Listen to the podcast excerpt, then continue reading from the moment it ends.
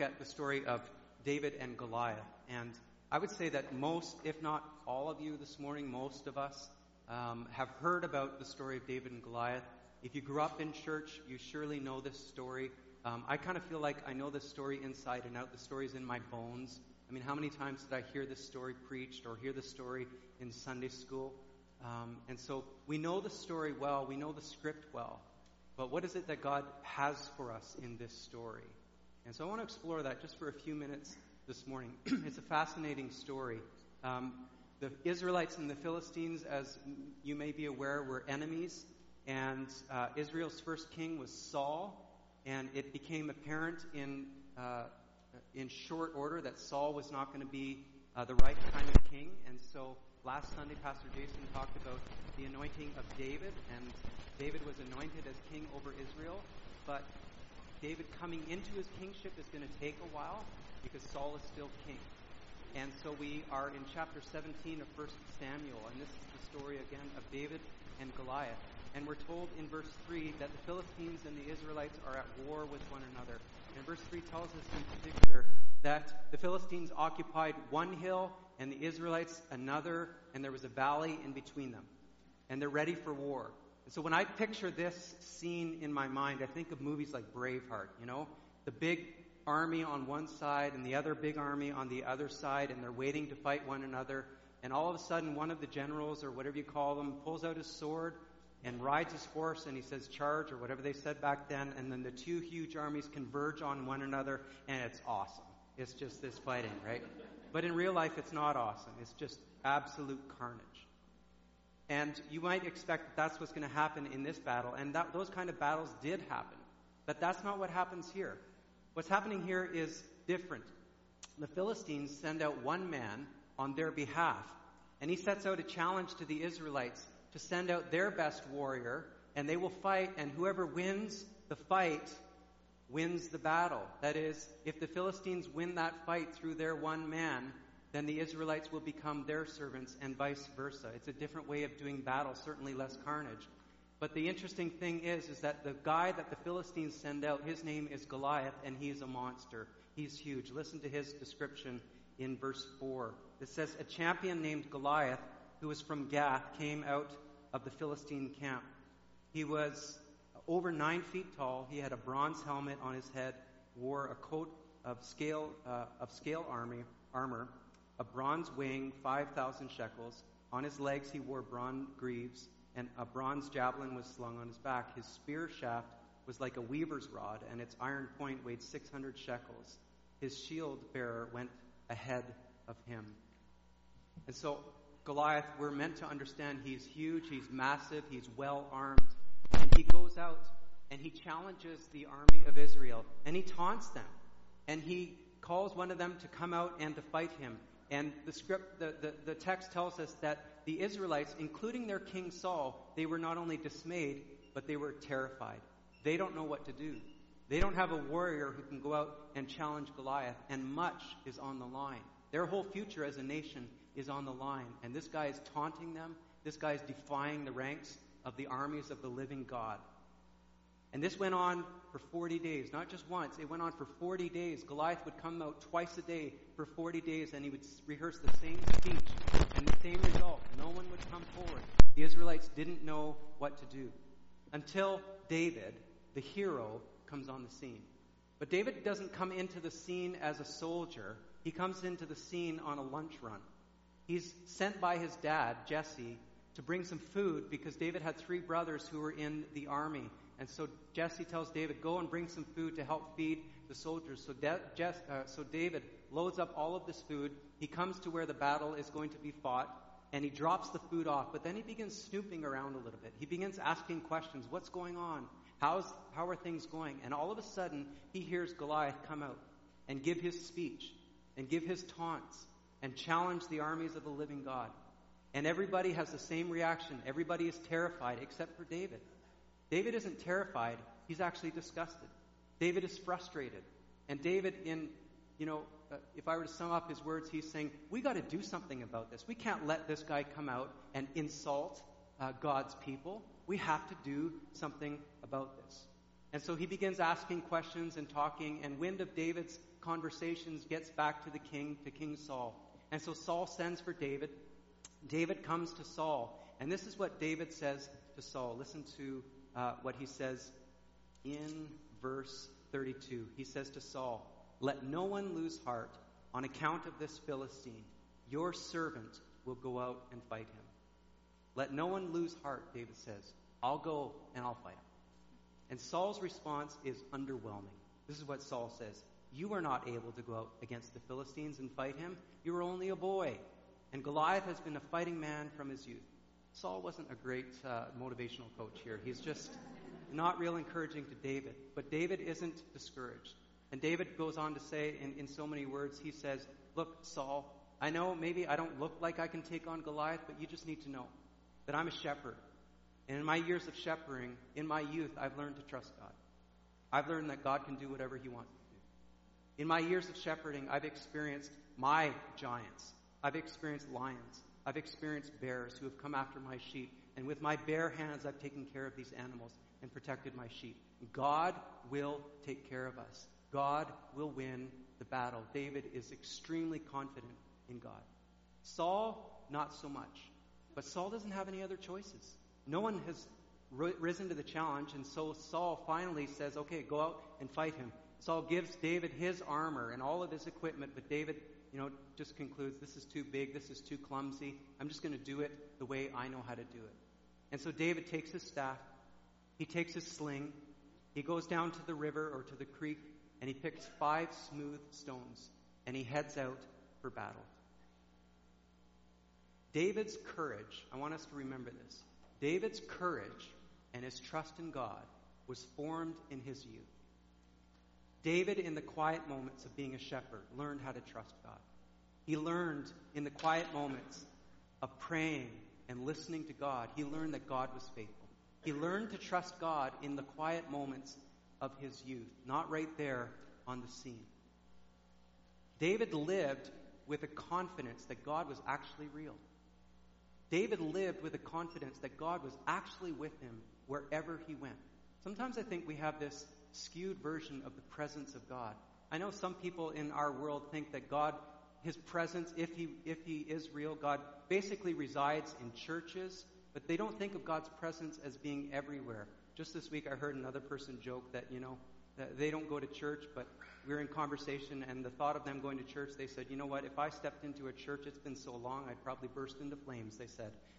But there's this idea that God's presence, it resides in a church building, but not outside of it. But we know that God not only is present here with us, but God is present out there with us as we go. Wherever we go, God is with us. And David lived with this confidence. He lived with this reality that God, the living God, was with him wherever he went. And God was real, and God would help him. David had this kind of confidence. And so he heads out, and he approaches Goliath, and listen to what he says in verses 45 to 47. This is what he says to Goliath.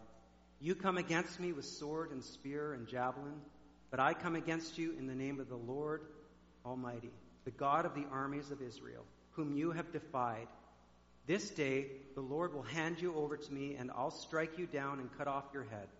Today I will give the carcasses of the Philistine army to the birds of the air and the beasts of the earth, and the whole world will know that there is a God in Israel. All those gathered here will know that it is not by sword or spear that the Lord saves, for the battle is the Lord's. The battle is the Lord's, and he will give you all into our hands. And then it says that David, he didn't sort of meander towards Goliath. He ran. He ran to the battle line, carrying his staff and his sling. And then he takes a rock out of his pouch, that one of the rocks that he chose down by the water. He takes a rock and puts it in the sling. And we know the story. He got that sling going, and he let the rock go, and the rock hit its mark. And down goes Goliath. The rock doesn't kill Goliath, but David runs over, takes Goliath's sword, and he finishes Goliath off. And all of a sudden, all of the Israelites who were fearful and terrified, they are filled with courage. The Philistine army takes off. They're scared. The Israelite army takes off, and they win the battle. But it's because one man went out on their behalf, and he did what needed to be done. He had courage, he had confidence not in himself, but he had confidence in his God. A number of years ago, my friend Jeremy Kinnenberg gave me these. They are, this sits on my desk here at the church. And there are 5 smooth stones that he went down to a little creek and he chose.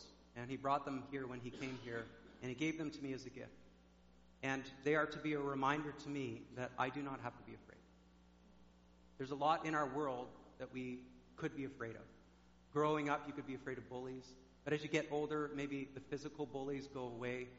But there's all sorts of worries, all sorts of anxiety that is capable of making its way into our lives. And these 5 smooth stones sit on my desk as a reminder to me that God is able to do far more than I can ever ask or imagine. And then I don't have to be afraid. Because wherever I go, God is with me. And God will fight my battle. It may not be exactly like this story, but I can have that kind of confidence in God. But here's the thing. I need reminders like this because I don't have to be afraid. And I know that. But the reality and the truth is that I often don't feel like David. I often don't really identify with that kind of courage that we read about in this story. And if I were honest, I hate to admit this, but if I were honest, I identify a lot of times more with the Israelites who are standing terrified, not knowing what to do, than I do with this young man David who just runs out to battle, full of confidence in the Lord. I identify more with these Israelites who are sometimes scared, not knowing what to do. The moral of this story, I want us to understand, the moral of the story of David and Goliath is not that if you trust in God, that nothing bad will ever happen to you, that you will experience all victory in your life.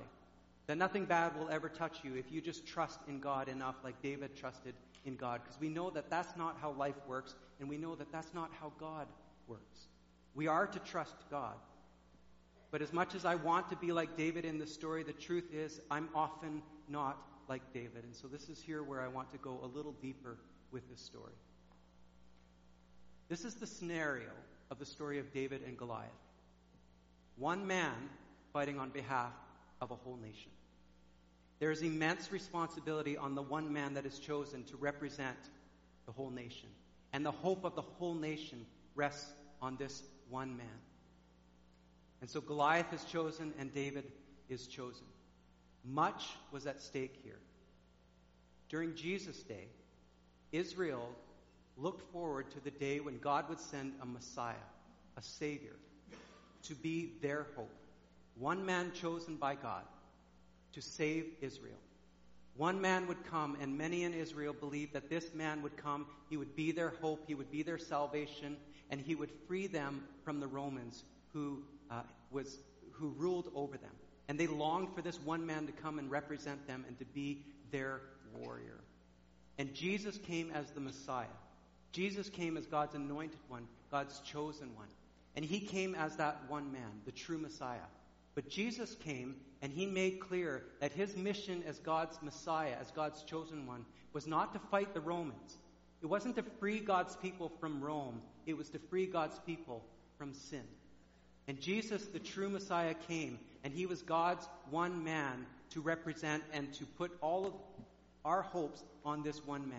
All of the hope of not only Israel, but of humanity rested on one man to fight the battle that we cannot fight and could not fight for ourselves. And like David went into battle in seeming weakness, Jesus went into battle in weakness as well. Jesus battled sin, and he battled death, not with sword, not with spear, not with putting armor on. Jesus battled sin and death and the evil one by going to the cross, a place that was often seen as weakness.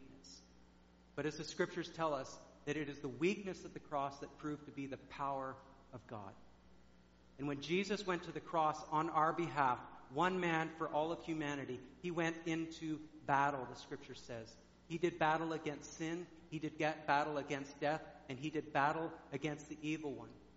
And through the cross and resurrection, Jesus, the Son of David, was victorious over all of those things on our behalf. I want to read to you Colossians, one of my favorite passages from the book of Colossians chapter 2, verses 13 to 15. The Apostle Paul writes this, "When you are dead in your sins and the uncircumcision of your sinful nature, God made you alive in Christ." That before we came to Christ, the Bible says that we were spiritually dead. that we are dead in our sins. But God, through Jesus, made us alive. How did he do it? Paul goes on to say that he forgave us all of our sins. And then he goes on to say, having canceled the written code with its regulation that was against us and stood opposed to us, he took it away, nailing it to the cross. You know, the Old Testament, with all of its laws and regulations, the Apostle Paul says, in the end, all of those laws and regulations, although they were good, they end up just reiterating the point to us that we are all guilty, that none of us can follow all, that we are not perfect. And they pronounce our guiltiness before a holy God. And the Bible says that at the cross, that Jesus took that guilt away. He took it away, and our guilt, and that piece of paper that said guilty, guilty, guilty before a living God, God took that, and it was nailed to the cross with Jesus. And we stand before a holy God forgiven because of what Jesus has done for us. And not only did he take care of the problem of our sin, he took the evil one, and he went to battle with the evil one. And verse 15 says this, and having disarmed the powers and authorities, he made a public spectacle over them, triumphing over them by the cross. Jesus, God's chosen one, did battle on our behalf, and he was victorious. And friends, the reason that I do not have to be afraid is not because I can somehow muster up courage like David and go out and fight my battle. The reason I don't have to be afraid is because I have one who has gone out before me and fought the battle already, and he's victorious. The reason I don't have to be afraid is not because I am David. The reason I don't have to be afraid is because Jesus is my David, and the victory is already won. This doesn't mean that nothing bad will ever happen to you. This doesn't mean that you will never be discouraged. This doesn't mean that you will never suffer or experience difficulty in your life. But it means that as the evil one comes at you and wants to try to convince you that, are you really forgiven? Are you really forgiven? You are guilty. And we know through Jesus, who has fought the battle for us, that our sin and that pronouncement of guilt over us has been taken away, and it's been nailed to the cross. It has been dealt. The victory that Jesus has won for us means that even though we will experience difficulty in this life, in situations where we feel like we don't know what to do, that Jesus goes with us wherever we go. That when we leave this place, Jesus is by our side by his Spirit every step of the way. And he will lead you, and he will give you wisdom, and he will encourage you, and he will bring healing to your heart and to your body. He will help you every step of the way. Jesus' victory means that as we face suffering and as we one day face death, every one of us, that we don't have to be afraid. The Son of David, Jesus the Son of David, has already defeated death, and he says to each of us, I am the resurrection and the life. He who believes in me will live even though he dies. It's all been taken care of because the one man went out in front of us, and he did battle for us, and therefore we don't have to be afraid. It's not our courage, it's the courage of Jesus that causes us to have confidence in God, that no matter what we face, all will be well because of Jesus. And I want to close with these thoughts. David's confidence in God did not all of a sudden appear out of nowhere on the battlefield. David's confidence in God was formed in his youth. It was formed in those quiet moments as he sat watching the sheep, as he prayed, as he sang songs of praise to God, as he spent time with the Father. He got to know God. He got to know the faithfulness of God. He got to know the power and the strength of God. That courage was formed in those quiet moments well before David ever got to the battlefield. You and I cannot think that we will suddenly be courageous and have that kind of confidence in God when we get into battle, when we face difficulty in our lives. Friends, that kind of confidence in God, that kind of intimate trust in Jesus is formed well before that happens. It's formed in the quiet place. It's formed in our prayer closets. It's formed as we open up God's Word and as we get to know him, as we talk to him, as we learn about his faithfulness, as we develop that relationship with Jesus. And I want to call you to that this morning. The application of this message is not, when you face difficulty, suddenly have courage because Jesus is there with you. Yes, he is there with you, but that courage needs to be formed and nurtured before that ever happens. In the quiet place, as you are with God, as you allow him to change and to form your heart. So would you do that? Would you take time every day to be with God so that he can change your heart, so that he can convince you of his faithfulness and his goodness and his strength in your life, so that on the day where we face the giant, where we face the difficulty, we will have that confidence that Jesus loves us, he is with us, and he will help us. Let's pray.